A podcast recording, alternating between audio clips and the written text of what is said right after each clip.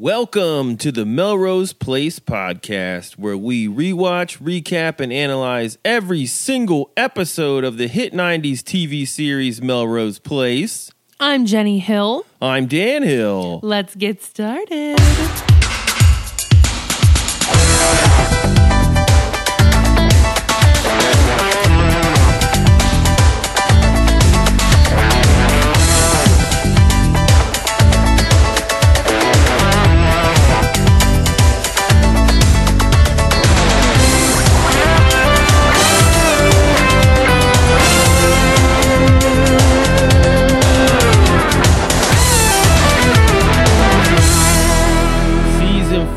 Episode 7, Let the Games Begin. Air date October 16th, 1995. What games began? I have no idea. I'm trying to understand this. No one played games. I thought this was going to be a Peter heavy episode. He was going to be in a Monopoly hat with Amanda. Welcome. The game is back. Round 2, Amanda. We've never stopped playing the games. I don't get it. We start at D&D, and Amanda announces to everyone that they're having a We Survived the Blast of 1995 party. And by everyone, you mean Allison, Billy, and Brooke, because those are the only 3 employees that Amanda interacts with at all at D&D. And it's first off, this party is highly inappropriate. I don't it's 2019, and if you had a We Survived 9/11 party, that would be in poor taste. I don't know. Are you kidding me? No. If you survived it? Absolutely. You were in the buildings? Absolutely not. Even if you did have some sort of gathering to be happy that you lived through 9/11, you wouldn't call it We Survived 9/11. I don't think that 9/11 and the explosion at Melrose Place. This was a mini 9/11. It was a mini 9/11. I don't know. It was devastating. People died.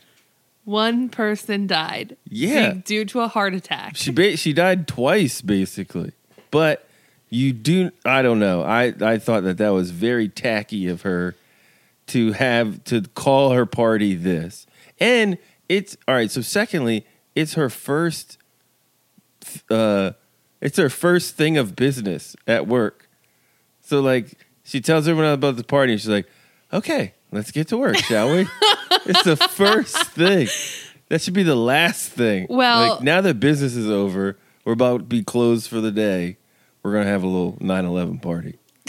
A little We Survived the Blast. Yeah. Now, Brooke says, well, everybody, I'd like to introduce you to my new client. So everybody's in the conference room who could it be? She goes to the door, opens it, and in walks Jack Parisi. What is wrong with her? What is wrong with Brooke? And why does Amanda allow her to get away with it over and over and over again? This is the equivalent of working at McDonald's and being like, hey, everyone, I just served everyone free hamburgers. I do not get that comparison at all. I'm not doing my job great. I'm doing wrong. Okay, I see what you're saying here. No, I'm doing the wrong thing. It's not about doing the wrong thing. It's picking one person out of your team and wanting to hurt them over and over again personally. But how has she not lost the job? You know? Dan, that is my question. Allison did way less and got ripped way harder. Allison could, Amanda would, run into her little cubicle and be like, why weren't these papers have a paperclip attached to them? This is bullshit. You're demoted and you're working over the weekend too. Yeah, and I'm coming over to your house in the morning with more work. But Brooke is just like, Brooke, get out of my office. We learn that Jack is starting a cable system in L.A. It's something that he and the family, as he calls them, have been wanting to do for years. And they're finally going after their dreams. And they want D&D on the ground level as their advertising company. And Amanda's like, everybody, get out. And then Billy grabs Brooke and he's like, Brooke, you need to leave. He's like, this is between Amanda and her family. And then he's like, but I'll stay. And Amanda's like, no, that's okay, Billy. You can leave. Jack puts his hand on Billy's shoulder and he's like, hey, small fry, how about you go take a shit? Get the hell out of here. And Amanda sends him away and he's like, okay, well, I'll be waiting right outside the door if you need me. I'm outside the door holding my crotch. So Jack kicks Billy out of the room. Then Amanda confirms, yes, please get kicked out of the room. And Jack has a fiance named Rita. And he even, spoiler alert, he says, she's a real woman. Yeah, then Amanda's like, oh, does she like abuse or something? Yeah. Amanda is very adamant that Jack needs to go to a different agency. She doesn't want anything to do with him.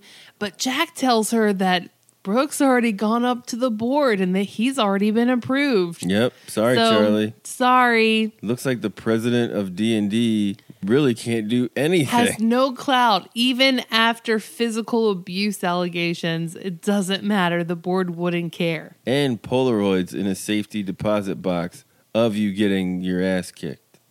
So from this moment, Parisi account is locked into D&D and we get our opening credits.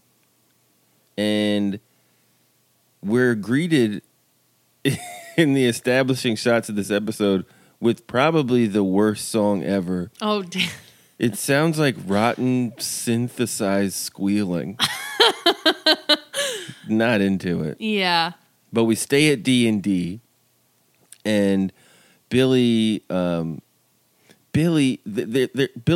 to like Amanda and Brooke, and he's like, "Well, we can talk to D&D security and make it so he can't get in the building." Yeah, right. There is no D&D security. I don't even think that exists. There's not even a division in there. Y'all don't even have like a dog. Yeah, it's very bad. But Amanda tries to explain to Billy that she does not want him to get involved, that this isn't Miami. She hearkened back to a tale of when he was supposed to be out of town and she goes out to dinner with her friends. And instead of giving her a kiss, he gave her a black eye. The next day, he apologized, but he kept doing it, and the apologies went away, and the beatings kept coming more and more frequently. She even went as far as Tallahassee. She tried to run away, but they found her in Tallahassee, and when she was in their custody, they had gotten her father, and they put a gun to Palmer's head and was like, if you try to leave again, we're going to blow his head off. So basically, she doesn't want the same thing to happen to Billy or any of her other friends, and she's cautioning him to stay away. She's got this taken care of. He does not need to get into the middle of all this and have a gun to his head. Yeah. Well. She says, when Jack patted you on the shoulder, it was a message. Okay. Great. So now let's head over to Sydney's place. But Dan, before we do that, there's an establishing shot of the Melrose Place courtyard, and it's exactly the same. Just thrashed. Like, and there's like the same dirt path that we've always seen, like around the pool. If this thing has gone through renovations, they went through painstaking details to try to get like there's already traffic. Yeah, we've got to get like the dirt traffic completely right. So we're at Sydney's place. She's in there chilling. She gets a knock on the door. She opens it up, and it is a man who looks exactly like Henry. Oh, Mirror Buddy's back, or fake Mirror Buddy. Yeah, Mirror Buddy foe. But he's got it down. I mean, the cadence of Henry's weird gypsy voice. Yeah. I've been watching you. And then Sydney just shrieks at the top of her lungs. He says, I want to see you every day. I just want to get a whiff of your perfume. I'm not going anywhere. And then she... And how do you get the voice? You know what? Just because deep research? There's so much in her files that like Kimberly has. Mm-hmm. I think that they just had to go off of that, but he is dead on. Yeah, he's perfect. So Sydney, she screams her head off and tries to slam the door shut, but lo and behold, Michael emerges to block the door, and he's like, ha, ha, ha, what's the matter? A little too real for you, Sid? Look what we got. We got him. He's the man. And then he breaks character, the fake Henry actor, and he's like, I've also done margarine commercials. Yes, I've done so many margarine commercials, and I've done summer stock. And they're like, okay, honey, a little less margarine, a little more Freddy Krueger, okay? Now, Sydney, after, having been put into the plan and she understands what's going on now, she's pretty impressed. And she's like, Michael, this can work. Yeah. This new fake Henry actor is played by John Durbin. John Durbin.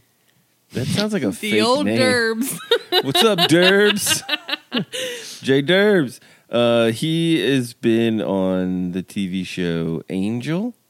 In 2009, he was in Redemption. He played the doctor.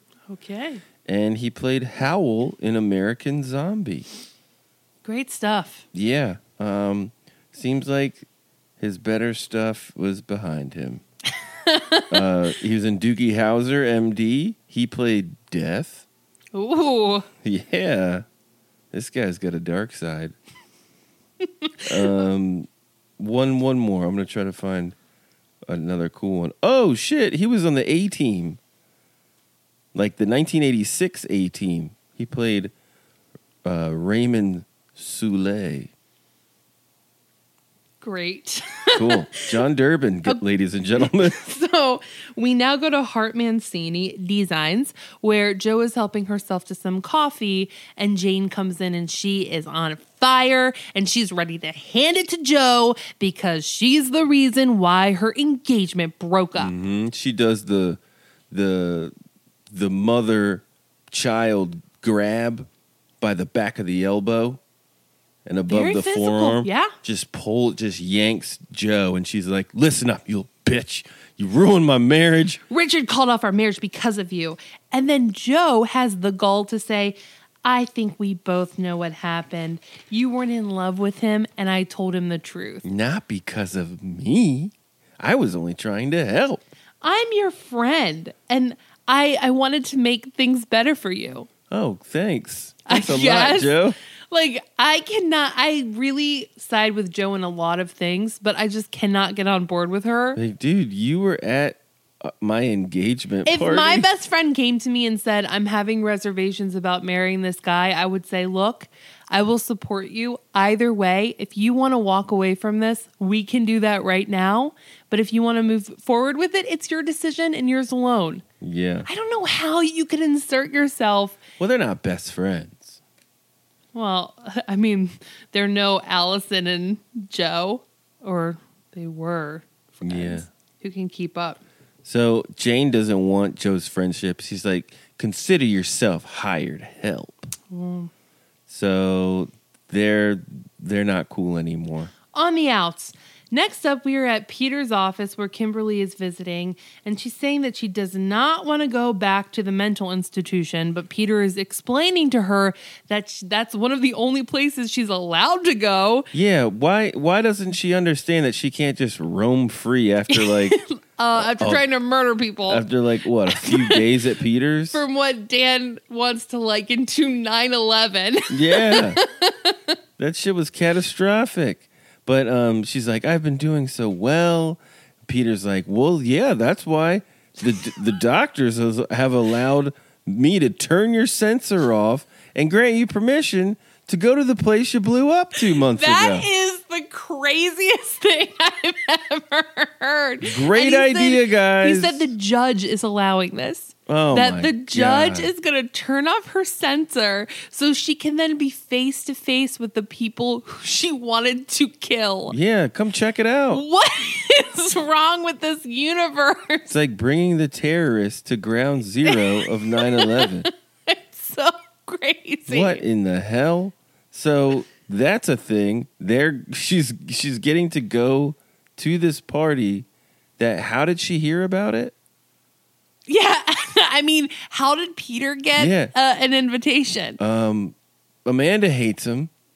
Like Kimberly doesn't know anything. She's not allowed to leave the house. How do they know this party is around? No idea. I have maybe Amanda made up flyers or something and put them around the neighborhood. We survived the blast. Everyone come over. But we do learn that Peter thinks that visiting the scene of the crime is going to help in her healing. He also thinks it would be beneficial for her to go to the laundry room where the real crap went down. Where she held a blowtorch to Sydney's face.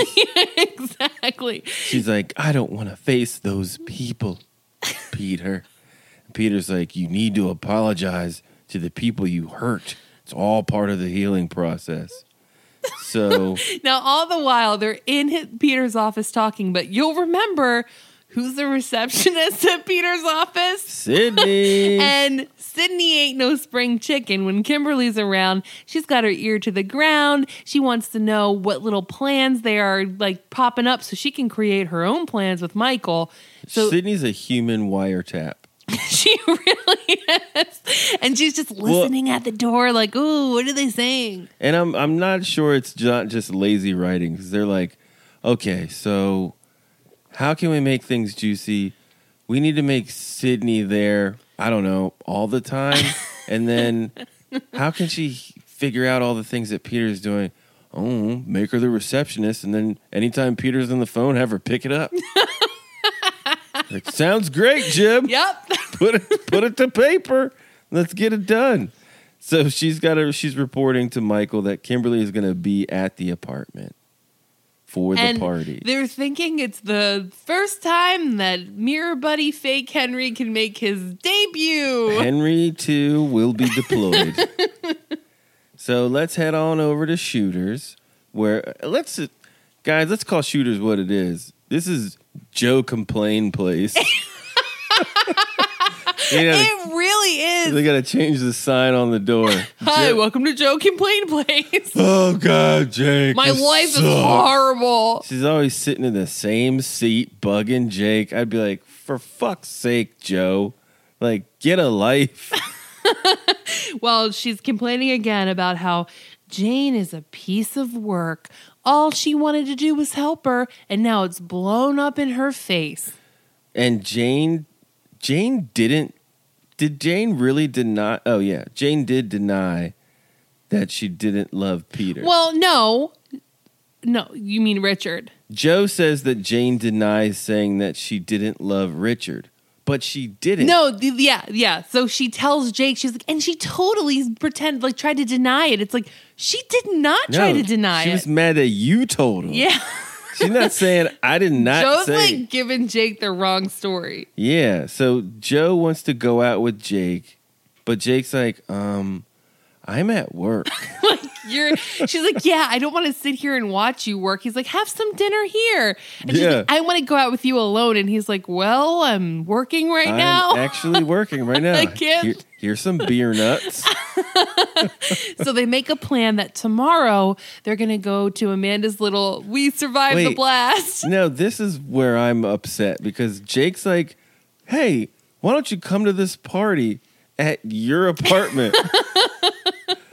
How do you know about this? Like, Joe doesn't live there? No, she knows, but she's like, oh, that's so lame. And he's like, no, but we'll go for an hour, get the free food and booze, and then we'll go back to our place. And it's like, you can go back to your place every night. Jenny, that's like me inviting you to, the back porch. Oh, yeah, there's a thing going on back there. Why don't you, we'll hang out there. It's like, are you kidding me? This is directly outside of her apartment. You want to swing by? Yeah. This is not a date. Hey, come on home. Hey, you want to sit on the patio furniture? There's a thing I got going on. Yeah, this is the laziest date ever. Come on, Jake. So let's go to weird dinner at Matt's parents. Oh, good gracious. Matt is at his parents having dinner. They always fight. I feel bad. Yeah, but it's like over nothing. I don't understand why they get so upset. So he's trying to explain to his parents about, I mean, he's got a lot of explaining to do. I mean, he just got out of being held for murder. I get they try to go bare bones with like the core of this whole like death of Paul. So he's like, so here's the deal. I can either have my old job back or I can get $50,000 in cash.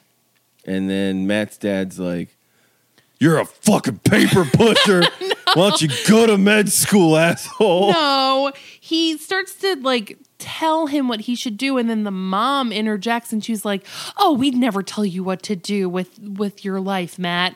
And it's kind of like, well, Matt was kind of opening it up to like asking you his opinion. But then we learn. You know what Matt's mom's name is? No. Constance. Connie. Constance Fielding. Connie Fielding. Played by Claudette Nevins. All these names sound like they've been made up. Like they're fake. Claudette Nevins. She was in Sleeping with the Enemy, Jag, Eulogy, and Star Trek Insurrection. And Ally McBeal. But yeah. You got Matt's dad? Matt's dad is... I feel like we've done him before, but... I feel like we've done both of them before. Oh, did you know Matt Fielding is a junior? I didn't. He is. Matt Fielding Sr. is played by James Handy. Fun fact, he was a junior. Fun fact. That is a good one. That's good for Melrose Place trivia. Yeah, so James Handy, he's been in some good stuff. Arachnophobia, Jumanji. Oh. And The Rocketeer. And K 9. He's also in a 2017 short called Woman Child. I don't know why that's hilarious to me right now. It's funny to me too. He was in Suburbicon. That's a big movie, 2017.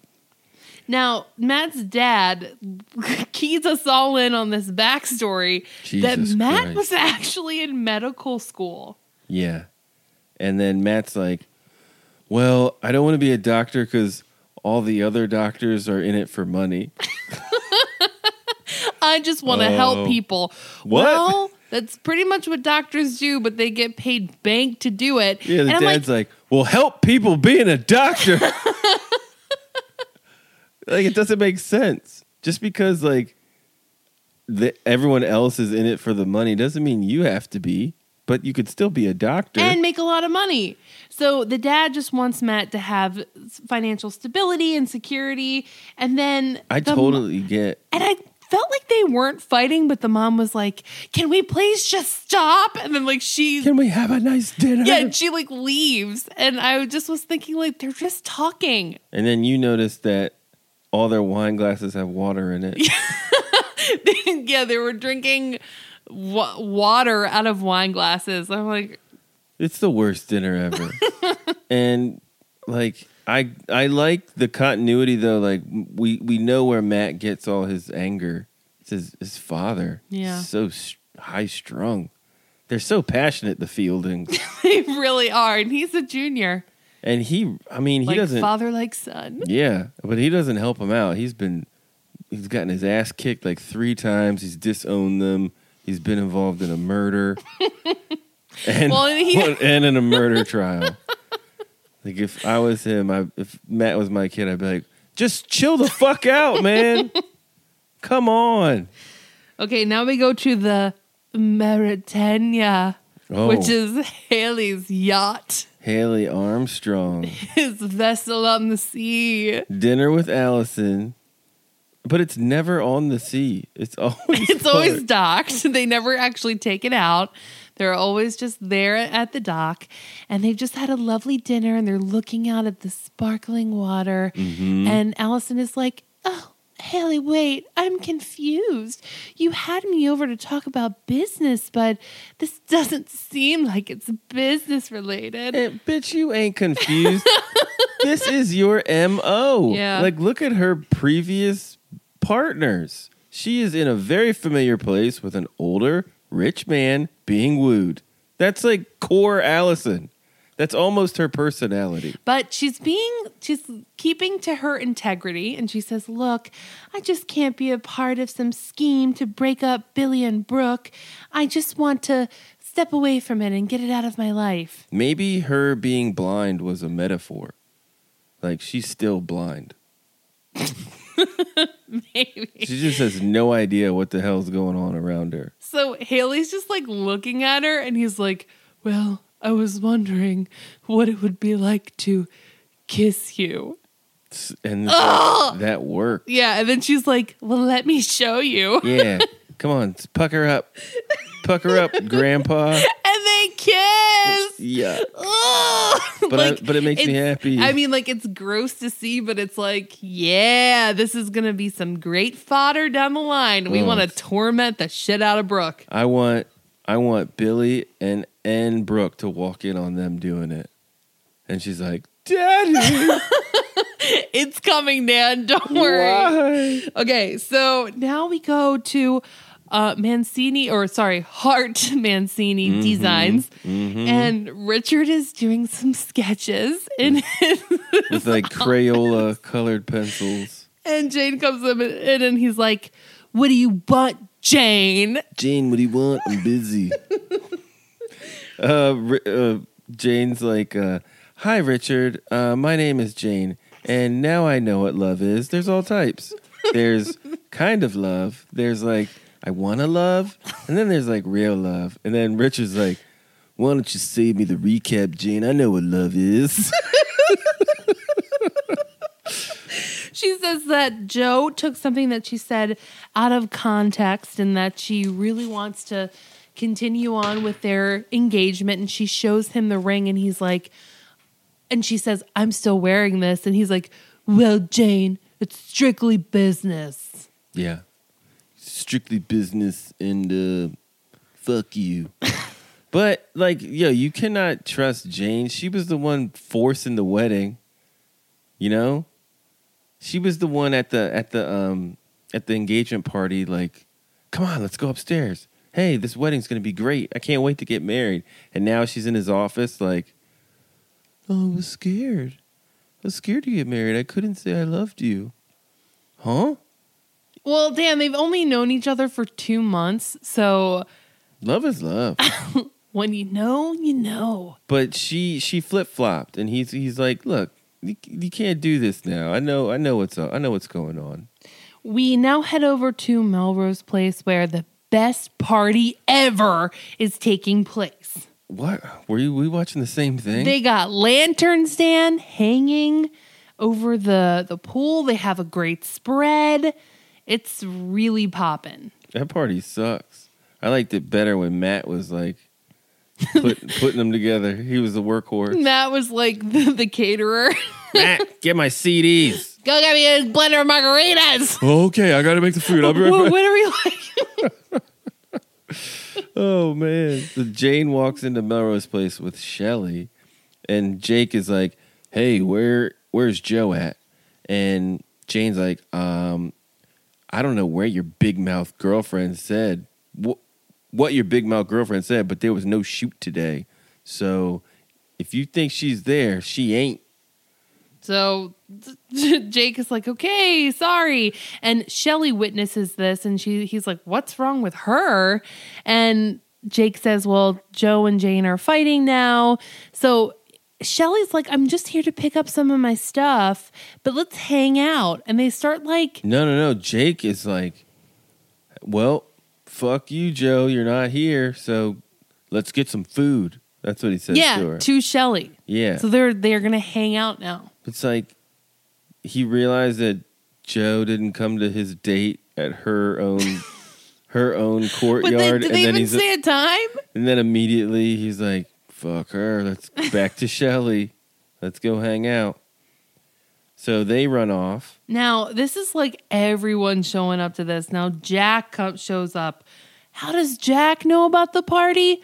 Oh, because Brooke told him. Brooke again. Yet another thing that Brooke has done to Amanda. And it's just like, why is Amanda standing for this? No idea. She's like, Amanda even says, Jack, how did you know about the party? And then Brooke is like, ooh, I may have let it slip. Oops. Sorry. When you kicked me out of your office for bringing Jack there, I didn't understand that you didn't want Jack anywhere. So I brought the guy that used to abuse the shit out of you back to your house and... Oopsies. Sorry. I hope you don't raise my rent.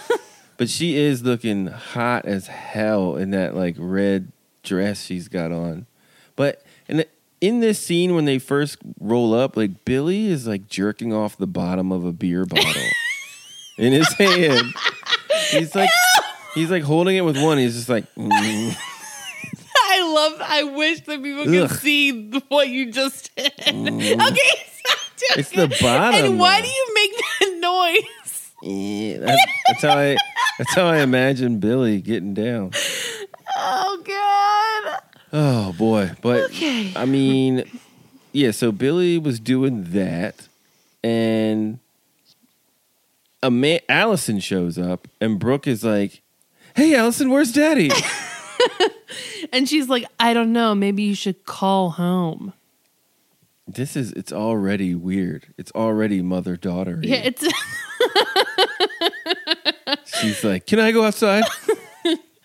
You can, but be back by 9. Yeah. And so Amanda now like leaves this conversation. She walks over and she sees Michael and Sydney. They're always eating. And God love them. That's what when I go to parties like that, it's like, get that plate, load it up. Drink as much as you can. Make this shit worthwhile. But they always do the same thing with them. Even at Jane's party, they just like make sure that they're eating. Michael's great talking while he's eating. Mm-hmm. He's always like, "Yeah, well, how you doing? Yeah, this is great." And he's always got something going on. Amanda notices it, and she's like, okay, guys, go easy on the buffet. But you can tell that they've got something up their sleeve. And it just really makes me yearn for the Sydney and Michael of old. They need to be together. And it's just, we're not really spending a lot of time on their personal relationship. Like, are they together, or are they just like... diabolical team trying to F over Kimberly, or is there anything romantically involved with them? Sort of. I mean, it's there, but... They make the most sense out of everybody in the entire cast. Yeah. If there are two people more suited to be together, it's them. Yeah. They, like, why can't they just be together? They have good lines in this interaction with Amanda where Amanda's like, "Why? Hey, you guys better stop eating up all the food." And they're like, "Hey, well, we deserve this food because we saved all your lives. And without us, there'd be no guests for this party." Which is true. Kind of true. It's very true. But as they're talking... But if it wasn't for them, Kimberly wouldn't want to kill anybody either. So they pretty much spawned the Kimberly wanting to murder people. True. Yeah. But as they're talking, Kimberly and Peter show up. Kimberly looks fantastic. She's got this like cut off black sweater and black pants, looking fresh to death, no monitor. And Peter like strolls her in, and Amanda's like, okay, "Oh, Jesus Christ. Have all the demons in hell come back to haunt me?" Which is so true. Like Peter, Kimberly, Jack, Michael. They're all there. Sydney, they're all there. It's like, and how did they know about the party? Amanda has had sex with how many people at this party? Like, all the guys. All the guys. Billy, Jake. Check. Michael. Check. Peter. Wait. Yeah, she did. Yeah. She fucked Michael? Yeah, check. And Peter. And Jack, because she was married to him. And Jack. Duh. 5 dudes. There's not a dude at this party Amanda hasn't had sex with. P.S. Peter and Kimberly are sort of on the outside of the entire party, and Peter is like, "Hey, I'm sorry, we're here. Kimberly has something to say," and everyone's like, "Yeah, well, fucking send it in a letter, and then throw it out to sea. Put it in a bottle and throw it out to sea." And Kimberly says, "I'm." Well, before she gets into what she says, Amanda's like, "No, I don't want to hear it. Get out of here." And then Jake speaks up while he's sitting with Shelly outside, and he's like, "Let her speak." Like he's the king of Melrose Place. And then Amanda just listens to that, and she's like, "Okay, go ahead." So Kimberly says, "I'm so sorry. I know you all hate me, and you've lost so much because of me. I can't forgive myself, but I'm begging you to forgive me." Now, the only person that seems to be affected by this in any way is Amanda. Mm-hmm. And she says, "Well, you know, it took a lot of guts for you to come here and apologize. And for what it's worth, fine, I accept your apology." And she's like, "Oh, thank you." But then, of course, Sydney and Michael are like, "How about don't call us, we'll call you." And Kimberly's like, "I owe a special apology to you, Amanda, because it was your building and all." And is this where Peter has the line to Amanda where like they're gonna work out payment for the building? No, I think that's later. Is that later? Okay. So yeah, we go to Matt's parents, and I thought this was the same night, but apparently not. No, apparently it's the night after. So Matt was over at his parents' house having dinner the night before. He's come back to check on Dad. Now, from the jump at this scene, his dad is acting real weird. Mm-hmm. He's sitting in a chair like, I can't sleep right when things aren't right between us. Okay, whatever you do in this life, take a chance to make the most of it. And he's like breathing really heavy. And all I wrote here was, "Why is he so out of breath? Is he dying?" And then I wrote, yep. He is. He starts to immediately die. And like he starts like, oh, and like he does this thing that's who dies so comical. Him or Amanda's boss? Who died quicker? Well, who had their heart attack quicker? Well, no, I mean when he was dancing. Busted it on the dance floor. He didn't die that way. Remember, he hung himself, Dan. Right. He just. But like the effects are just like instantaneous. Like he all of a sudden like clutches his chest, and then like a second happens, and then he just like his eyes roll into the back of his head, and he like relaxes, and it's like he's dead. Yeah. So Matt like rushes to the phone, and he's like, "We need an ambulance now." Yeah. Back to the party. Peter now meets Jack, and Peter talks to Amanda about paying for the damages to the building. Well, Dan, first we see Jake dancing with Shelly, like very close. Right. Joe's not there. So, hall pass. If you're not where Jake asks you to be, he's done. He's done with you in that moment. There's so many rules that Jake has, and it's hard to keep up. Yeah. But so he says to Shelly, "Well, it's late. Joe's probably not going to make it." And then Shelly goes, "Yeah, I better go home." And he says, "Why don't I take you home?" So that's kind of suspect. Like, what? Mm-hmm. Well, this is where Peter talks to Amanda about paying for the damages.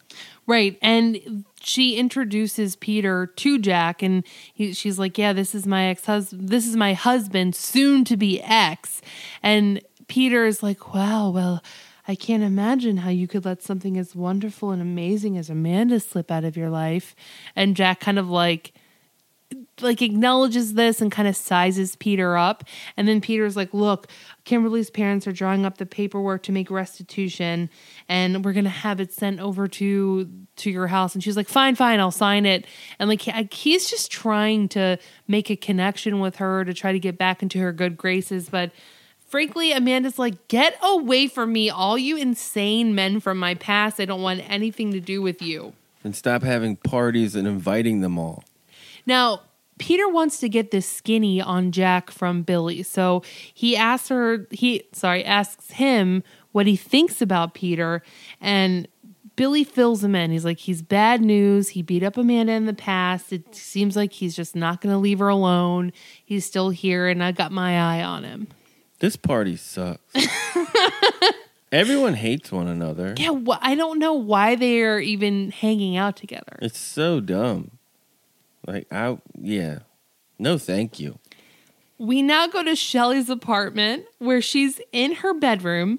It's and Jake's, right? No, it's Shelly's, babe, because Jake took her home. She now has her own apartment in Melrose Place? No, she lives somewhere else. And for some reason, Jake is like, I'll take you home. When it's like she showed up at Jake's house specifically to get her stuff that she still needed to move out to bring back to her new place. And so Jake takes her home. Are you sure? Because I have Jake brought Shelly some boxes because she needed to still get shit from his place. No. That's Jake's place. No, it's not. Yes, it is. Because Jake says, I'm not staying. That's a line he says. Yeah, because he's going back to the party. Do you think Jake has all of those candles in his room? Do you think that's Jake's room? Because Shelly has like 25 candles lit and she's sitting on the bed. Why would he bring her some boxes then? Maybe because he was helping her unpack. So you think they took boxes from... Jake says in the previous scene, I'm taking you home. Okay. All right. I missed that, but I don't believe so.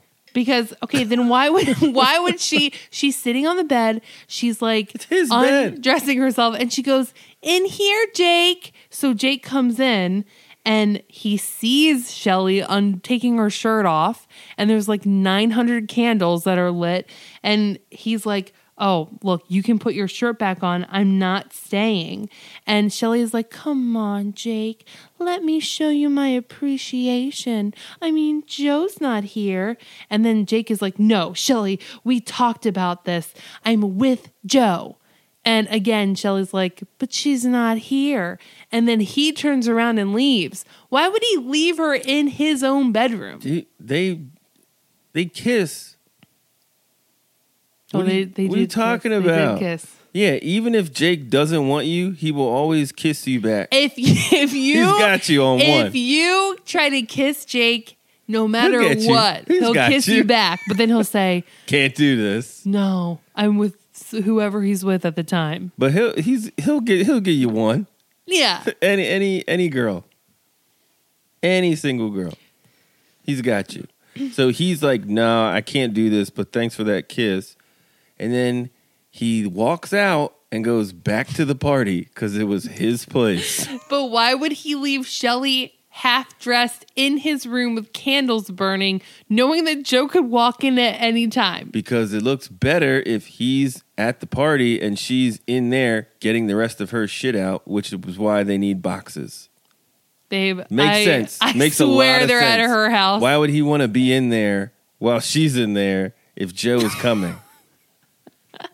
I'm telling you, man. Okay. So we are back at the party. Whether or not that scene took place at Melrose Place, it's still up for debate. And Kimberly decides that now is the time that she needs to face the laundry room where the bulk of the terror took place on that fateful night. And she's like, Peter, I don't want to go down there. Well, she gives her a look like, go on now, girl. Like, get your ass down. Go on now. And so, or you're getting the monitor. So this is something that I think Peter feels that she needs to do by herself because he's not accompanying her. And she is going down the stairs carefully, one at a time, trying to collect her thoughts and take deep breaths. And then she rounds the corner and she sees lurking under the stairs. It's a familiar, but face it's a little off. Henry II. And how crazy do you have to be to, for one, like mistake a human being for a vision that you're having? And then... Kimberly, you forgot your own rules. Like, you only see Henry in mirrors. There's no mirrors. But there's no Henry. Maybe she thinks that she's in, like, phase two. Like, he's getting more real. I don't know. But then she's prepared, you know? She's had her training. She tries her exercises. No. She's like, you're a figment of my imagination. Well, but first, Dan, let's talk about how Henry... Two is like dead on with this. He's like lurking under the stairs and he sees her and he's like, welcome back, Kimberly. Like, he's got it. They got him down. I've missed you. And she's like, no, I'm sorry. You're not here. You're in my head. Oh, that's not right, Kimberly. I'm in control. You're not in control. You're a figment of my imagination and I want you gone. Henry's like, nope. You can run, Kimberly, but I will find you. You'll never get away from me. We were meant to be one. Now she like runs upstairs and she's totally spooked, and Michael and Sydney celebrate a victory by clinking their beers. And Michael's like, looks like a bad case of the heebie-jeebies. And so she's like, Peter, we have to go. And so they run out. And then Michael calls after them, doing a hell of a job, doctor. Hell of a job, doc. Wow. Successful. They're just trying to undo her. So now we go to Wilshire Memorial, where Matt's dad's heart muscle is deteriorating and has been for quite some time. Right. So Matt and his mom are talking to the doctors, and the doctor explains, we've done everything we could in the last 2 years. Now, Matt is very surprised to hear this, and he's like, 2 years? I mean, he just had a heart attack now. Oh, no, Matt. Your father has had congenital heart failure for several years now, and we just haven't told you about it. Why is this a storyline? What is this? No idea. Why do we have to separate Matt from everybody? You know what? Okay, you know why I think it is? Because we have to justify why Matt is going to be a doctor at Wilshire Memorial now. So we have to have this backstory about how he went to medical school and he probably like completed everything and he's short of one semester or something ridiculous. And the death of his father is going to be like, you know what? Had I been a doctor, I could have saved my dad's life. But the leap that he made from like assistant, like administrative assistant at a hospital to like now like lead tech liaison, whatever he is. We were all like, okay, if one day he was just like, oh yeah, I'm 3 credits short of being a doctor. Yeah, I mean, I swear, Dan, that's what it's going to be. So the mom is like, your dad just, Matt Sr. just didn't want to tell you, Matt.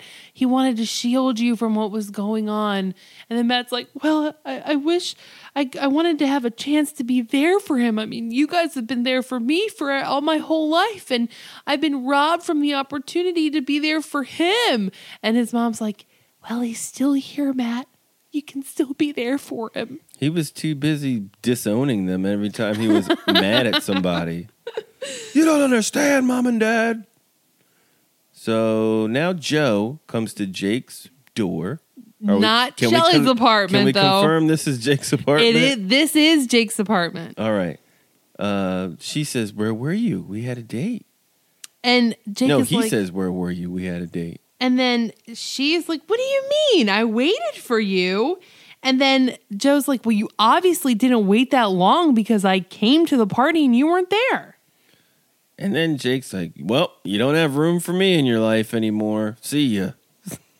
Yeah, so it's like, and they're always on the precipice of them like, oh my God, here we go. They're going to break up. But then instead of doing that, they come back together again. Mm-hmm. And she's like, look, I don't want to compete with the blonde. And they're like, oh, it's okay. And they like kiss and they make up. Yay. They're boring now. Yeah. They used to be cool. Now we're at Peter's. Kimberly is sleeping on the couch. All of the blinds are drawn. She just can't face the fact that Henry is making a resurgence into her life, and she feels as though she's losing control and going back into insanity. Peter's like, up and at him, Kimberly. This is a great day. You made progress. Look outside. Come on. Like, take it in. Tell me you don't see anything out there. He starts opening up all of the blinds, and she's in a room that, like, the entire, like, the whole wall is made of floor-to-ceiling windows. Now, Peter looks back at her, so he can't see what is behind him, which is a man. So a man who has been there for...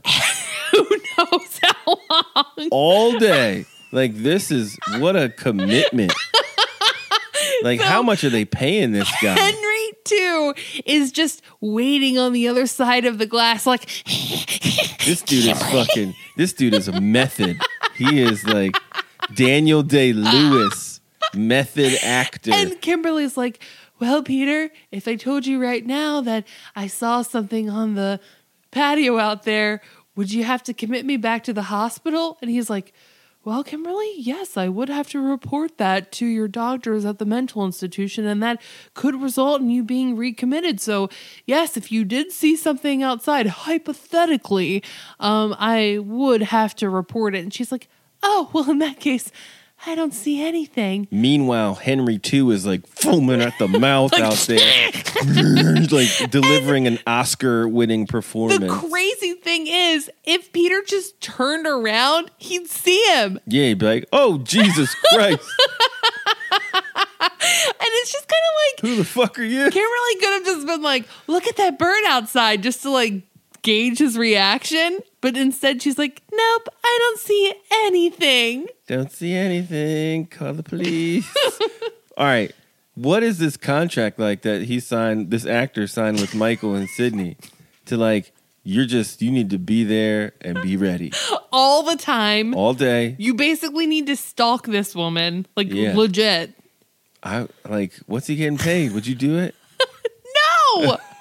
You just got to like hang out. Never. You're on call. Oh, my goodness. We're back at D&D. Amanda is swimming laps, which we don't see Amanda in the pool frequently, but I guess she's blowing off some steam. And Brooke approaches her to apologize for everything that she's been doing with Jack. Old Amanda would have fired Brooke so quick. We've already said that before, but it's just like, where's old Amanda? Yeah, she's like, she just like blows it off. And she's like, it's fine, Brooke.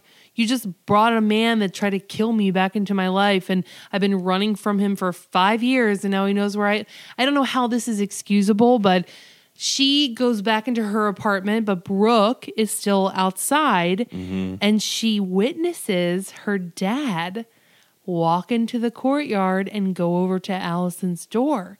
Mm. Now, Haley doesn't know that Brooke is seeing this. But he knocks on Allison's door. She comes out and she's like, Haley, oh, what are you doing here? Is something wrong? And he responds, I know it's late. I just couldn't sleep. Did you get any of my messages? And Allison invites him in. Mm-hmm. And of course, Brooke is like seething with anger seeing this go down. Daddy, don't. Now Haley's talking to Allison and he's like, I can't get you off of my mind. And Allison says she can't rush into this. But Allison does admit that she's been thinking about him too. Now, Brooke has now moved over to their apartment because they're inside now. And Brooke is like outside just spying on them. Haley's got the line of the episode. And he's like, look, thinking is completely overrated. Let's just do. The only way to do this is to jump in head first. And Allison is like, you're right. And they just start passionately making out. Like, let's just do this. And there's no guarantees. But that's life. I mean, you got to live. You've got to feel and hurt. And if it's not going to work out, it doesn't. But at least we will have loved than not have loved at all. Let's have fun. Loved and lost, whatever that saying is. This is so far removed from... Let's remember that Allison was employed by this man and worked in China or Japan? China. Yeah, worked in China with a made-up position, all so that she would not interfere with Brooke and Billy's Brooke trying to steal wedding. Her man away. Yeah. So how is she so quick to then fuck the guy who... put this plan to action. But you know, okay, Allison isn't blind to this either. Like she is. Oh, she blind as shit. Well, I'm sure she understands the ramifications of her hooking up with Brooke's dad. And even though she can try to play like, I don't want to get involved. Like that is the biggest slap in the face to Brooke. Like, you steal my man, I'm going to sleep with your dad. Mm. I mean, that's pretty heavy. I think Allison's had the most sex on Melrose Place. I don't know. You just established that Amanda had sex with 5 guys. Let's see if I can do this. All right. Allison's got Keith. And that was only the second guy she had sex with, remember?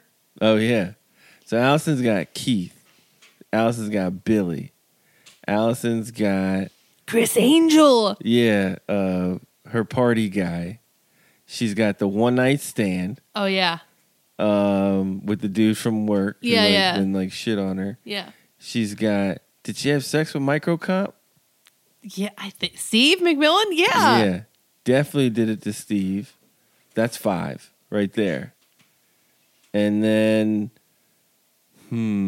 there's got to be one more. Haley. 6. So she's at 6. Is there more? Has she done it with more people? Only time will tell, Dan.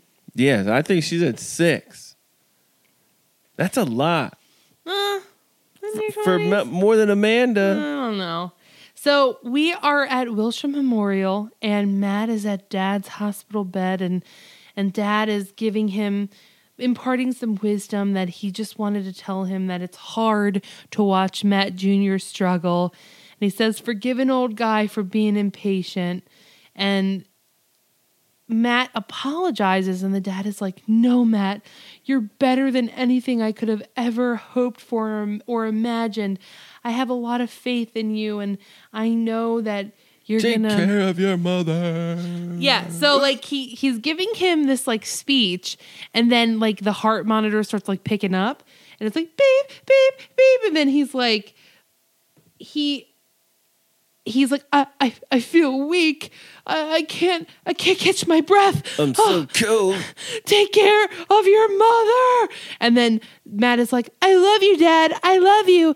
Beep. Now, okay. Matt Sr. almost had my vote for Bitch of the Week. You want to know why? Here's why. Freaking Matt's mom, the woman that he has been with for his entire like adult life. They had Matt together. She's been by his side. She's the confidant. She's the one that's been taking care of him for 2 years. She's right there. He's on his deathbed. And he can't even look at his wife and say, I love you, honey. He's like, take care of your mother. It's like, bitch, I'm right here. You can say your goodbyes to me, too. That's a fair comment. It's not all about Matt.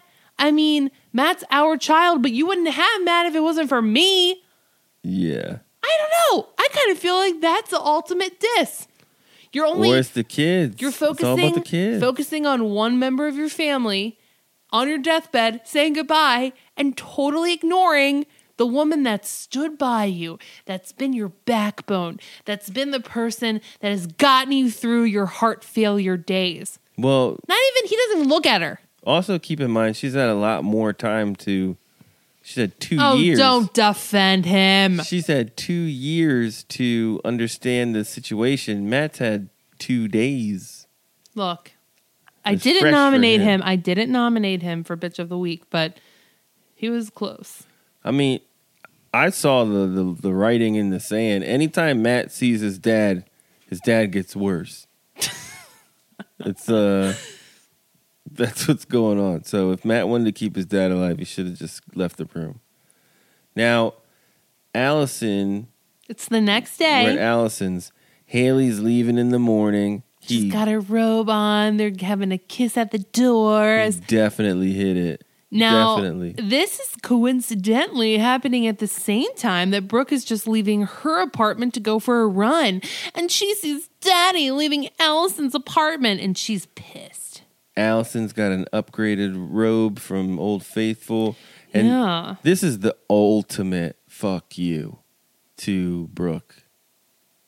Like, totally. She banged her dad. So Brooke goes downstairs, basically pushes herself into Allison's apartment, and she's like, so you're sleeping with my father now. How does he compare to Billy? And that line is very disturbing. Yeah, well, I don't even know why you would want to think of your father having sex or being in a sexual situation.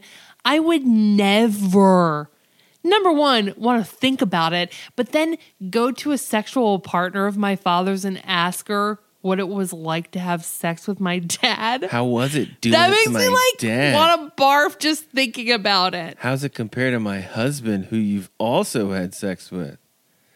Ugh. And then Brooke sort of lays it out, tries to like make Allison feel stupid. And she's like, "What lines did he use?" And she's just firing them out. Like, well, and coincidentally, Brooke overheard the lines that Haley used the night before because she eavesdropped on their conversation. Oh, right. So she just spits that right back out to Allison, and she says, "Oh, I know it's late, but I just can't stop thinking about you." And there's just like a little glimmer of recognition in Allison's facial features, and it's like, oh, that was it.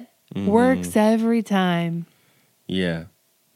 That's interesting that Brooke, well, I mean, it's sneaky of Brooke to pull that, to try to make her feel terrible. But it worked. But it's totally within Brooke's character. I mean, that's otherwise her. I took it as like, ew, like how does Brooke just like know her dad's pickup lines? What I use this time?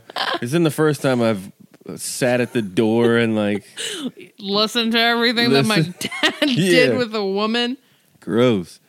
So now let's head over to Mackenzie Hart. Dan, it's now Hart Mancini Designs. Oh right, sorry. I don't. In my mind, Mackenzie's still alive. Joe and Richard are very close in proximity, physical proximity, and they're going over whatever they've been working on after hours under Jane's radar. Now, Jane comes in and basically dismisses Joe. And Jane is like, look, if Joe's bothering you, Richard, I can have her out of your hair. And he's like, no, actually, Jane, Joe's really helping me. I like having her here, Jane. And then Jane's brought lunch for just her and him. Yeah, and that gets Joe out of the room. Now Jane finally recognizes what's going on here, and they're looking at photographs from a shoot that she wasn't aware of. And she says, oh, there was a shoot the other night. I didn't know that. And he's like, yeah, it's our men's line. She's like, oh, let me see. And then she's got the magnifying glass. She's like, these are great. Who's the designer? And he's like, me. She's like, oh, Richard, that's great. What is the fabric? I would have used this fabric, blah, blah, blah. She's already. And she starts trying to like. Already in there trying to put her touch on it. Yeah, trying to like take his designs and kind of change them. And he's like, no.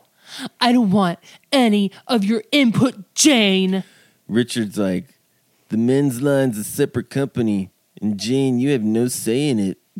And Jane's like, but Richard, we have a partnership.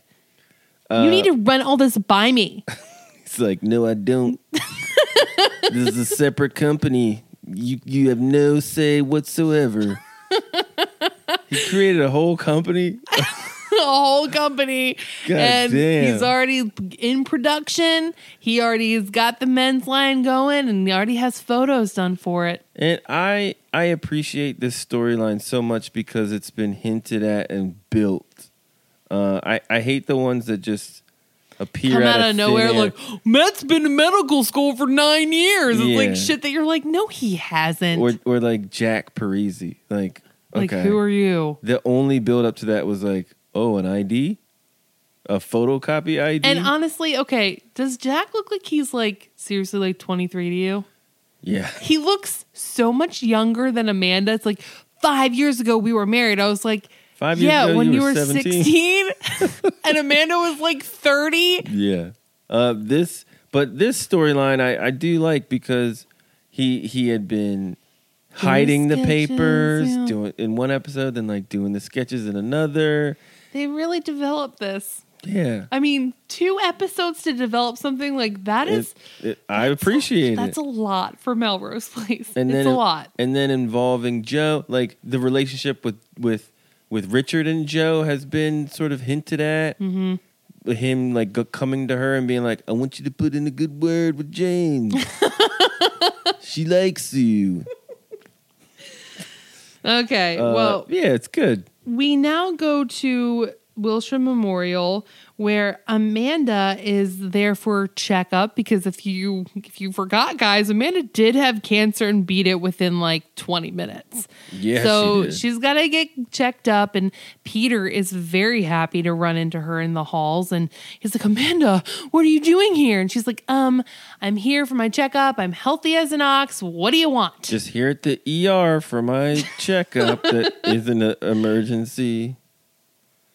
And now, Peter wants to know a little bit more about Jack. He's like, look, I know your soon-to-be ex-husband is giving you problems, and I want you to know, like, I'm here for you. She's like, fuck off. I'm meeting him. I'm meeting his fiance tonight. He doesn't want me. It's all good. And he even says, he's never going to leave you alone, Amanda. It's like, yeah, because he's like the kind of man you are, Peter. You're never going to leave her alone. Yeah. I'd be like, Peter, I'll take my chances with Jack because he just punched me in the face. He didn't give me an immediate appendicitis. Like, he tried to do an operation on me and take my vital organs out. Yeah, what is this? Hostile? Come on, man. That's some psycho shit. You tried to kill me, dude. Like, for real? I got you put in prison. You were disbarred from practicing medicine. Jesus. Okay, so he's no better. Dude, I know. That's what I'm saying. He's like, I know it because I am it. Yeah. Not only am I a client, I'm the president of the Stalker Men That Want to Kill Women Club. Yeah. Now we got Haley and Allison. They're back on the Maritania having a nice evening together. She just shows up on the boat. And no, Haley's taking a call. He's on the phone. And Allison shows up and he's like, well, I gotta go. Something important just walked through the door. Oh. Yeah. So she shows up at the boat and she wants to talk about what Brooke said about his line that got her into bed. And Allison's like, well, you know, he's like, I don't know where she got that. And Allison says, last night was perfect and maybe it should have been one night and that's it. And that's cool. Because I'm used to that. I used to be a party girl. And then she's like, I'm always chasing Mr. Wrong. And then Haley said, well, do you ever think that I could be Mr. Right? And you've been waiting for me your whole life? Like, how did this work? You're old enough to be your dad. And, you know, you've been waiting for me your whole life while you were an infant and I was in college. Yeah. And then when I sent you to China to like... But he does acknowledge, look, Brooke is my kid. I am not going to turn my back on her. She's always going to have issues about this, but I'm not willing to give you up. Like, I'm liking this and Brooke can like... get over it. Yeah, he really doesn't care about Brooke at all. He's like, she's just a stupid ass kid. Who cares? It's only my daughter. It's weird. Now, Michael and Sydney are listening to like a love line. Well, yeah, Michael, they're working late and Michael has the radio on. Mm-hmm. And Sydney's like, what are you listening to this crap? And it's like a call-in radio show. Kind of like you said, like love line, but more like, oh, I'm a doctor and I talk to people about their problems. Guess who the doctor was? Who? Guess. Delilah? Nope. Dr. Wendy Walsh? And not her first time on this show either. Dr. Who? Joyce Brothers.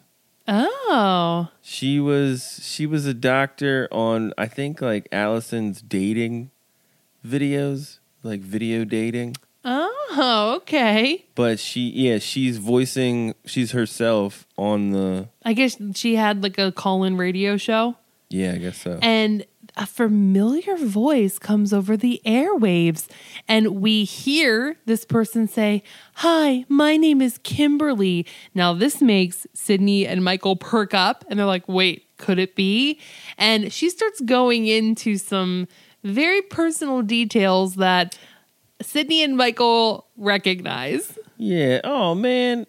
Dr. Joyce Brothers is dead. I didn't know that. Sorry to hear that. That's sad. But yeah, so Kimberly's going into details about marrying the psychotic doctor and then having his pipsqueak of a mistress trying to kill her. Michael gets pissed. He's like, hey, what the hell? Hey, what about all the times that she tried to kill me? And Sydney has this quick little... like, oh, take a pill, yeah, Michael. Take a pill, it's fine. And then they decide we have to torture her. Because then she said, Kimberly then is discussing all the, she's explaining who Sydney is to Dr. Joyce mm-hmm. Brothers. And then Sydney gets pissed off. And then Michael says, I know, my little pipsqueak. And it's just kind of like... We're just going to have to make her even crazier. It's awesome. Now, final scene of the app. We are at Jack's like freaking mansion. That guy moves quick. When did he move to LA? I mean, I know he's starting a cable system and all. He had that the first episode he was in. He had that guy eating the hot dog move it all. You okay, Mr. Parisi? Yo, Mr. Parisi. Can I have a couple of hot dogs? So he has this gorgeous mansion and Amanda knocks on the door carrying a bottle of wine. And she's like, hi, I'm here to meet your fiance. Why in the world would you agree to go to this guy's house? This is silly. What is wrong with you? You know, this is even more silly because of previous scenes. Like she went to great lengths to like show Billy this safe deposit box with all like the... If something happens to me.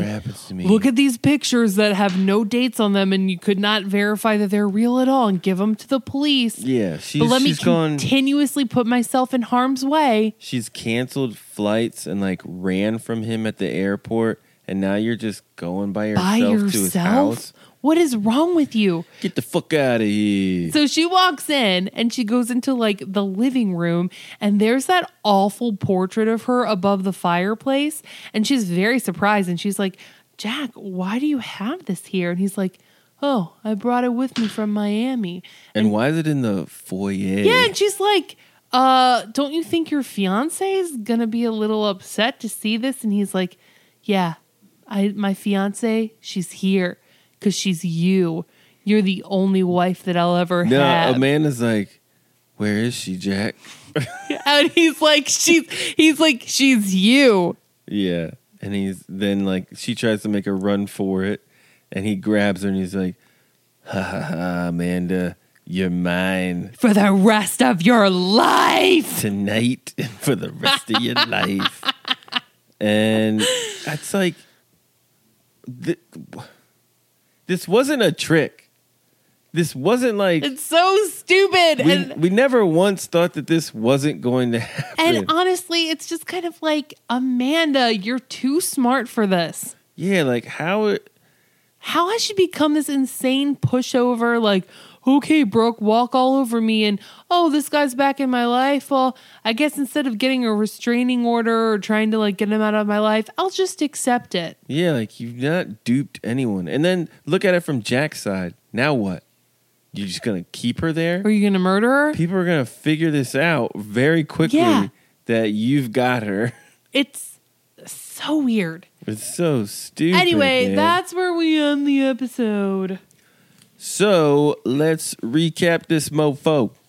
Jane and Joe are on the outs. Party at Melrose. Very inappropriate. The new Henry is on the scene and tormenting Kimberly. Peter and Kimberly go to the party to apologize to everyone and make nice. Matt's dad has a heart attack and dies. Haley gets it in with old Allison Parker. Sally comes on to Jake again. Richard has a secret men's line that Jane can't meddle with. Jack has Amanda captive. And Kimberly relapses. 90s moments. What you got? I got the wallpaper at Matt's parents. Oh, so 90s. Very 90s. The term cable system. I've got calling a 976 number. Oh, heck yeah. Those 1-900s? Yeah. Margarine commercials. Back in the 90s, people thought that like margarine is so much better for you. Put in chemicals into your body that mimics butter but doesn't have the fat of it. That's good for you. My favorite were Fabio's. Oh, yeah, he was good. He'd be like, I can't believe it's not butter. You can do it so much better. I can't believe it's not butter. Oh, you're so good with voices. It's crazy. I can't believe it's not butter. I've got a father sitting by a fan. That's kind of 90s. Wait, what? Just like an old dad like sitting by a fan blowing on him. Like, does that happen still? I mean, I'd do it if I can be by a fan. Just like you're in a room like, for the sole purpose of... You're in one room for the sole purpose of being fanned by like an oscillating fan. I've definitely done that before, especially when you do your makeup and you're so hot, you're sweating, and your makeup is like not sticking to your face. So you have to sit in front of a fan to like cool down before you can actually do your makeup. Yeah. I know you've had that experience so many times. I've got a 70s moment. Say it. All of Sydney's clothing. That's like a 60s moment. That's like, but in the 90s, like that mod style came back in a big way. They've really changed her. Because remember, she was all like, she's had the most wardrobe change throughout the series. Mm-hmm. She was like Skipper, Kid Sister. Then she tried to emulate Kimberly and wear like all the long florals and the high like mock turtlenecks. Then she was like fucking stripper, hooker, and then like pimp, like power suit wearing. Yeah. And now she's like 60s, 70s strip, like mod girl, like workforce girl, like go-go boots and like really crazy bold colors and I like it. Yeah, I mean, I'm not complaining. She looks good. I also have Haley's throw pillows on the boat. The color scheme of that purple, teal, and pink, like. Those colors together are so 90s to me. Yeah, yeah. What else? The call-in radio show. I'm a big fan of radio. I still listen to a lot. Coast to Coast, one of my favorites. But I think that it's kind of becoming more of a novelty and not as widely accepted to like call into a show and ask for advice. Now you write into podcasts. We could get a hotline. I know some podcasts that do that. Yeah, who would call? Like one person? No. Like they have a hotline, and they leave messages and you leave voicemail. Yeah, and then the voicemails are MP3s, so you can just add them in. Maybe we'll do it. If it costs money, we won't. We too cheap. But maybe we will. Yeah, that's all I have for 90s moments. Me too. But Dan, every episode has a lesson that we can take away and apply to our own lives. What did you learn from Let the Games Begin? Oh, God. The lesson I can take away is never go to your ex-husband who is stalking you's house to meet his new fiance. Don't do it. Dan, I have the same thing. Mine is, if someone used to abuse the shit out of you, don't agree to go to their home alone. Yeah. Like, how many things can you be thrust into doing, Amanda? Like, she's been forced to have him at the party. She's been forced to take him as an account. And now she's forced to, like, go to his place and play and nice. Like, but she didn't even, like put up any... She wasn't even... Maybe I can't even think of the word. Like, she didn't... She wasn't... Stand up for your goddamn self. I can't even think of it because my brain is dead right now. You're the president of D&D. Yep. If you don't want this motherfucker at your place... Say no. Say no. Don't go to his house. Don't go to his damn house. And if you don't want his account, you're the president of D&D. You say... That is vetoed. Yeah, absolutely not. And if people have a problem with it, call the fucking cops. I'm sorry, I'm mad. God, okay, calm down. Now it is time for... Bitch of the Week! I'm a boss-ass bitch, bitch, bitch, bitch, bitch, bitch, bitch. I'm a boss-ass bitch, bitch. Last week, guys, it was Joe versus Allison. And with a vote, I think, Jenny, you picked Joe. I picked Allison. Mm-hmm. And with a vote of 14-4, Joe is the bitch of the week. Jenny, you are killing it. I'm on a hot streak. Thank you, friends, for voting with me. Nice song. Thanks. So let's read the comments of that bitch of the week. You ready? Ready. Go for it. Tara says, have to give it to Joe this week. Since when is Joe the relationship guru? It's not like she knows how to pick winners. Not her business what Jane and Richard do. Or if Jane loves Richard, stay out of it, you nosy bitch. I'm with you, girl. Yikes. Amanda said, had to go with Joe as well. At least Allison is carrying out an entertaining scheme. Joe is just being whiny and annoying. Even if she does think she's doing the right thing, there are far better ways to go about it other than getting drunk and blurting stuff out. Totally agree. Kevin says, gotta go with Joe this week, who is definitely not the cool aunt she once was. While I don't think neither she nor Jane are very likable this season, she definitely is the bitch of this week. Her bitch move seems out of character, but then again, I feel like the writers no longer know what to do with her character. Yeah, that's a great point. Such a shame. Surprisingly, I feel like Allison is the most likable right now, which no one would have said last season. By the way, Dan, your Richard impressions are great. Keep them coming. He's so bad, but at least you make his presence less painful.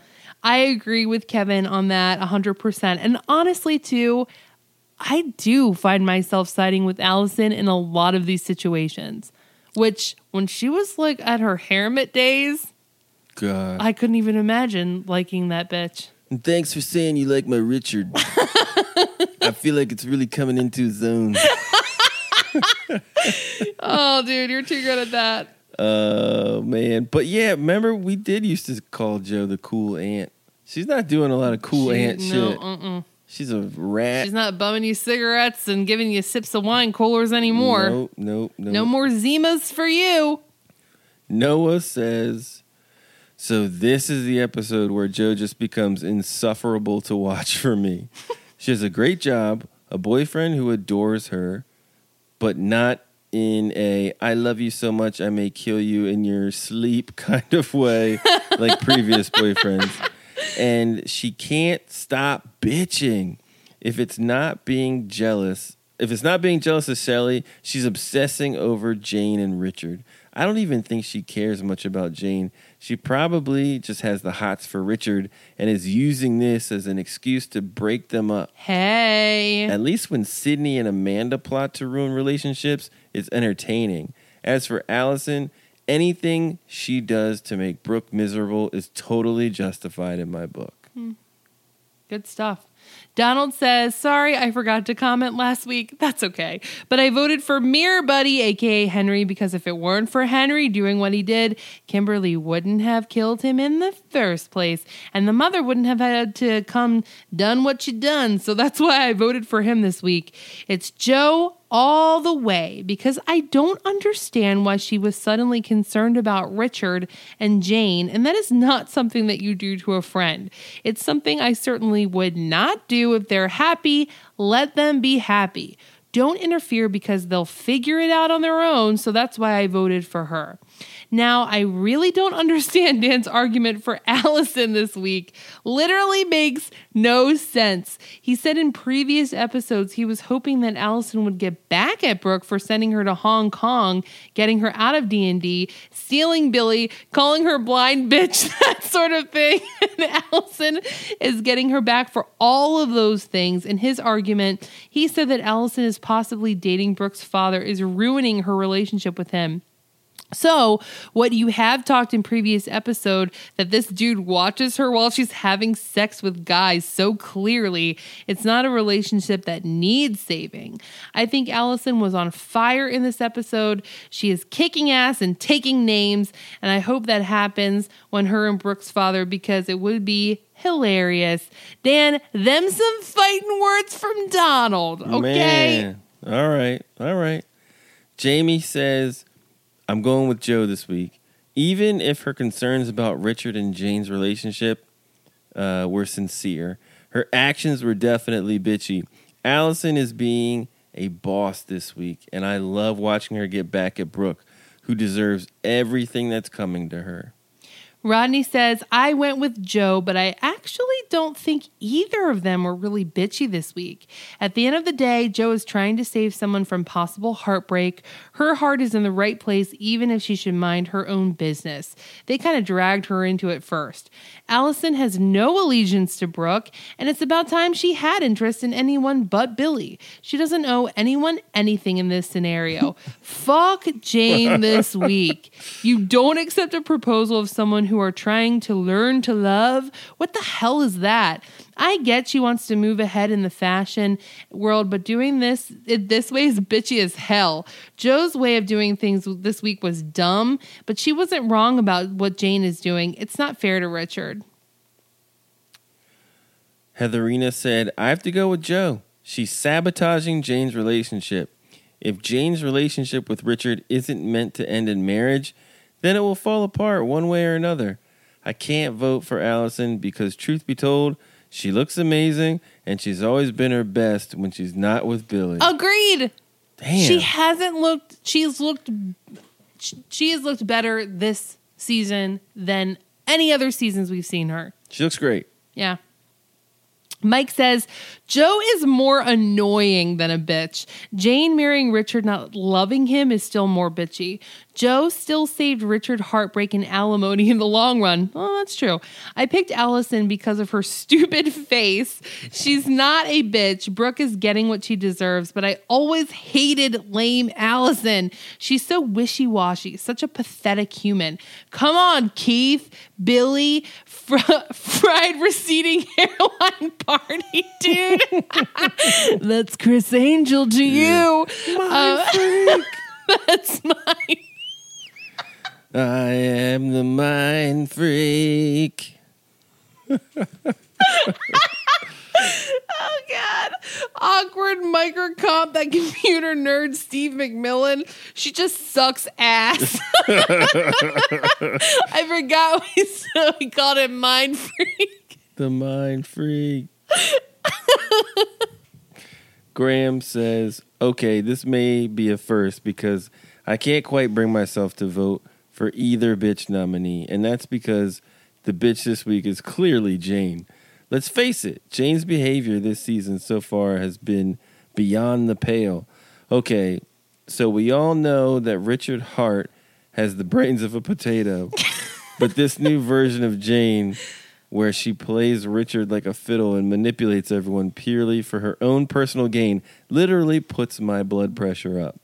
Joe is really the only character to be noticing the changes in Jane. If I have a problem with Joe this week, it's that her approach isn't hard enough. I want Joe to take Jane aside and deliver a few home truths, a bit like what she did when Allison was boss at D&D and turned into the heinous Amandison character. But she didn't, and that allowed Jane to come back with that terrible, my worst fear is that my life could turn out like yours response. Quite frankly, someone needs to rein in Jane so Joe gets a pass. Also, Brooke, that bitch, she deserves everything coming to her, so Allison gets a pass too. Damn.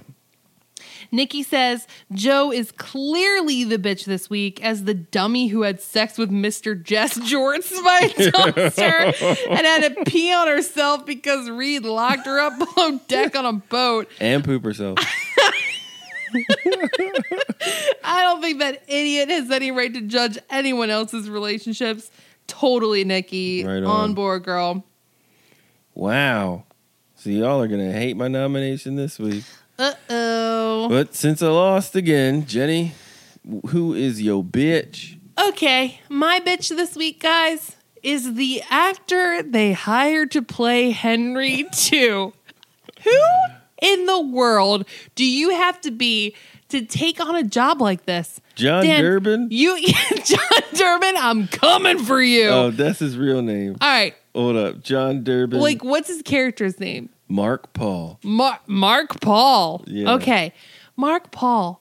These two psychos contact you and they're like, hey, we have a job for you. Number one, how much are they paying you to do this? Because this is a 24-hour job.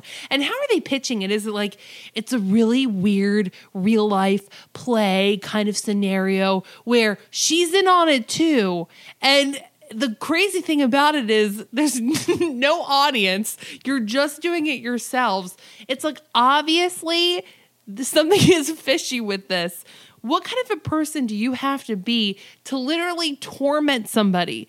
And you can tell their interaction of her going, no, leave me alone. You're a figment of my imagination. And he just keeps pushing it and going for it.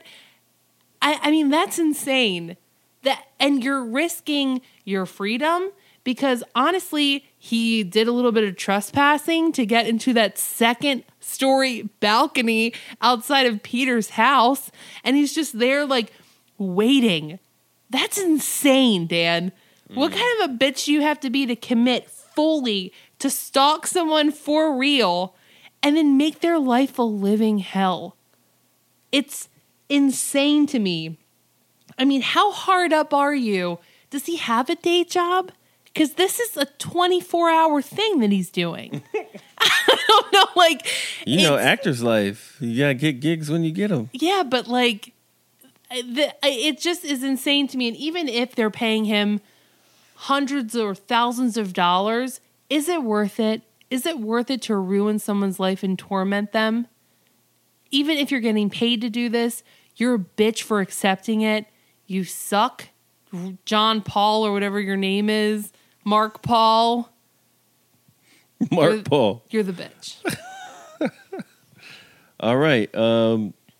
Well, after reading all of the Bitch of the Week's responses from last week, the bitch that I intended of making this week is probably going to lose again. So I'm switching it. I'm going improv off the cuff now. Uh-oh. So my bitch this week is going to be Amanda, and not in the sense of bitchy as in like mean and angry, but bitchy as in like pushover bitch, like stupid bitch. Does that work? I mean, it's up to interpretation. All right.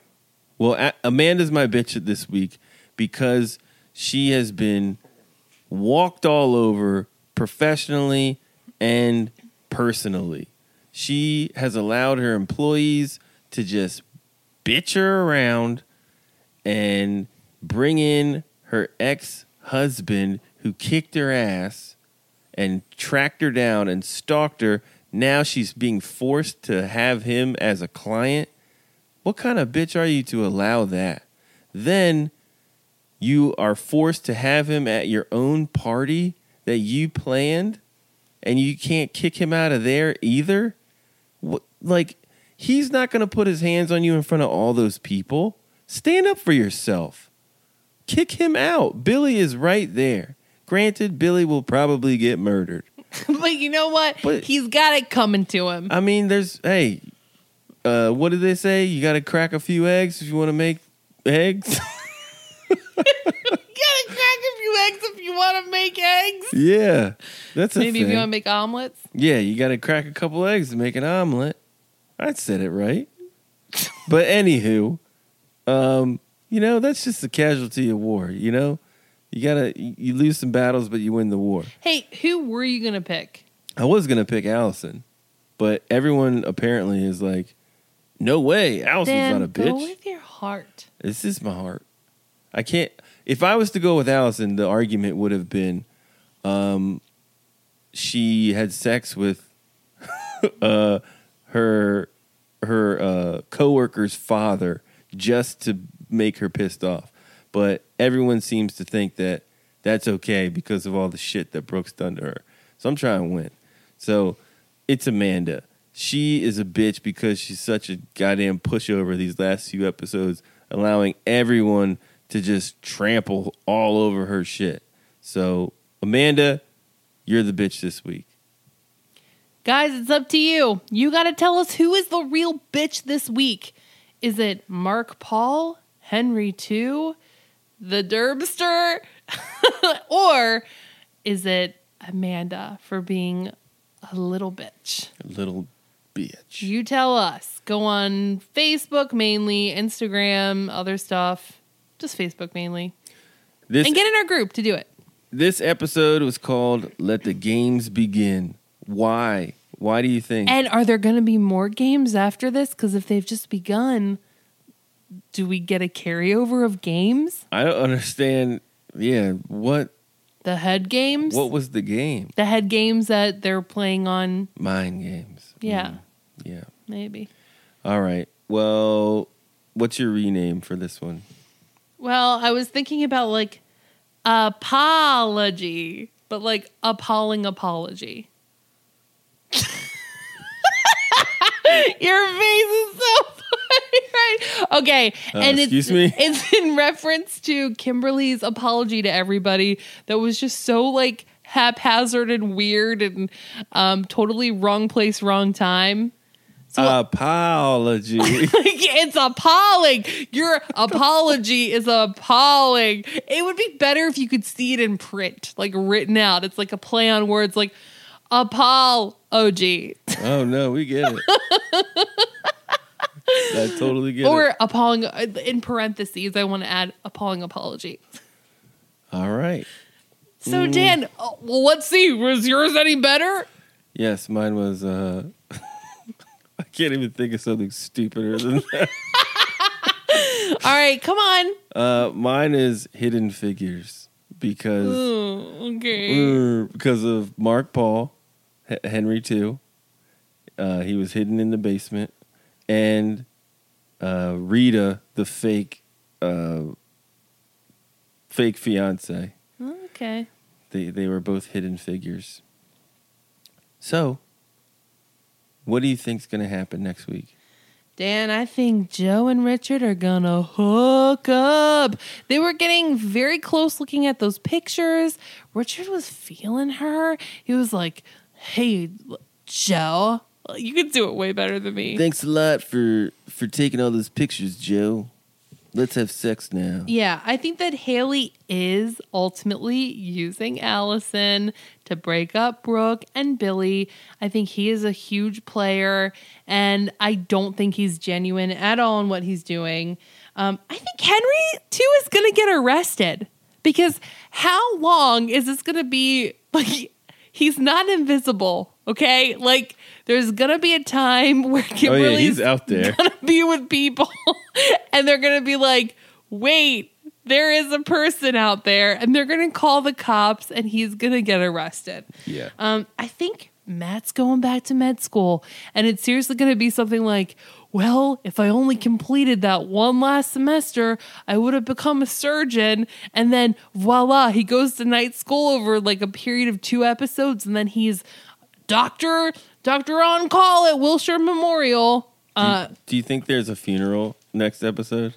Or is it ever talked again? No, it's Matt's dad is gone. It's never talked about again, and the only reason they used it was a device to be like, you should go back to medical school, because that is so ludicrous and insane that nothing has ever been talked about it before. He works in a hospital, and he should have some kind of background knowledge of medicine that's never been displayed ever before. Mm-hmm. It's crazy. So yeah, those are my big predictions that I have. How about you, Dan? Well, I think that Shelly and Jake will hook up. Mm-hmm. That'll break them up and open it up for Joe and Richard. Why else is Shelly there? Yeah, and why, leave? There's no point to her to be around unless she's in Jake's mouth. Is Joe going to get with Richard? I think so. Will Allison marry Haley? Oh. Let's hope so. And is he using her to get Brooke to dump Billy? I think so.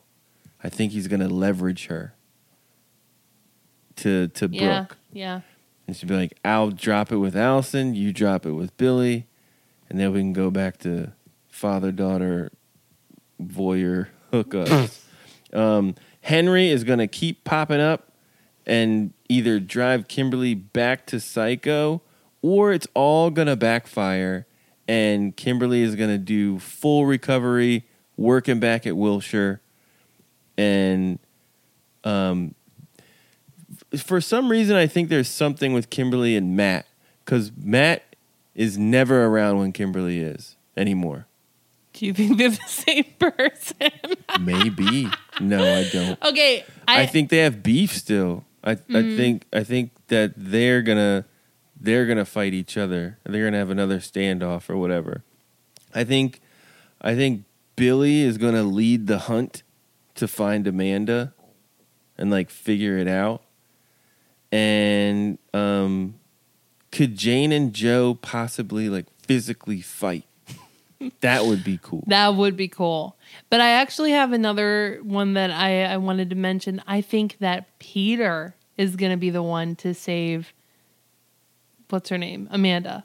Because she tells Peter, I'm going to meet Rita at his house tonight. He's the only one that we know that knows where Amanda is. And then he's such a stalker, weird person. He's going to be like, what? Amanda didn't show up for work today? Oh, yeah. She must be at Jack's house. And he'll somehow find where Jack's house is. And I think Peter may have to go to fisticuffs with him, or I think there's going to be some altercation where because this Jack thing can't continue on without a huge confrontation, whether it be between him and Amanda or him and someone else. Cool. Well, there's only one way to find out. We got to keep watching Melrose Places. Thank you all for listening and for sticking with us while our schedules have been pretty jam-packed and crazy. We appreciate you you still listening and understanding when we don't come out with an episode.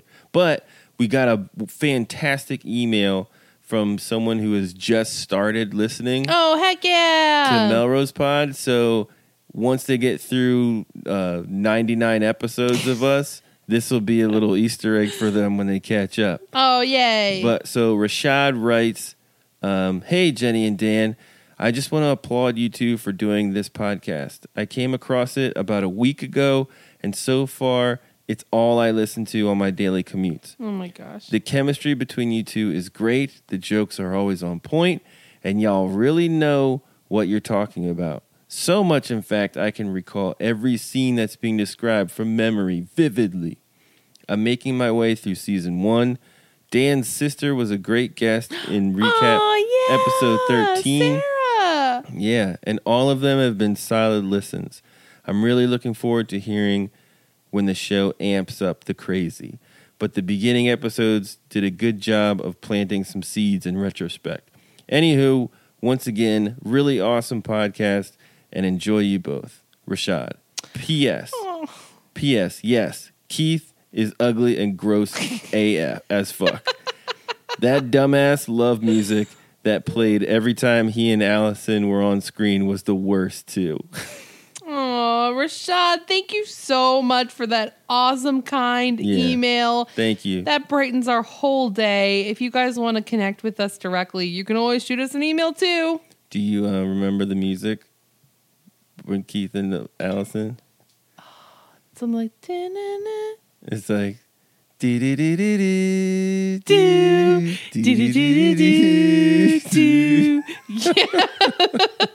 Oh, damn. Yep.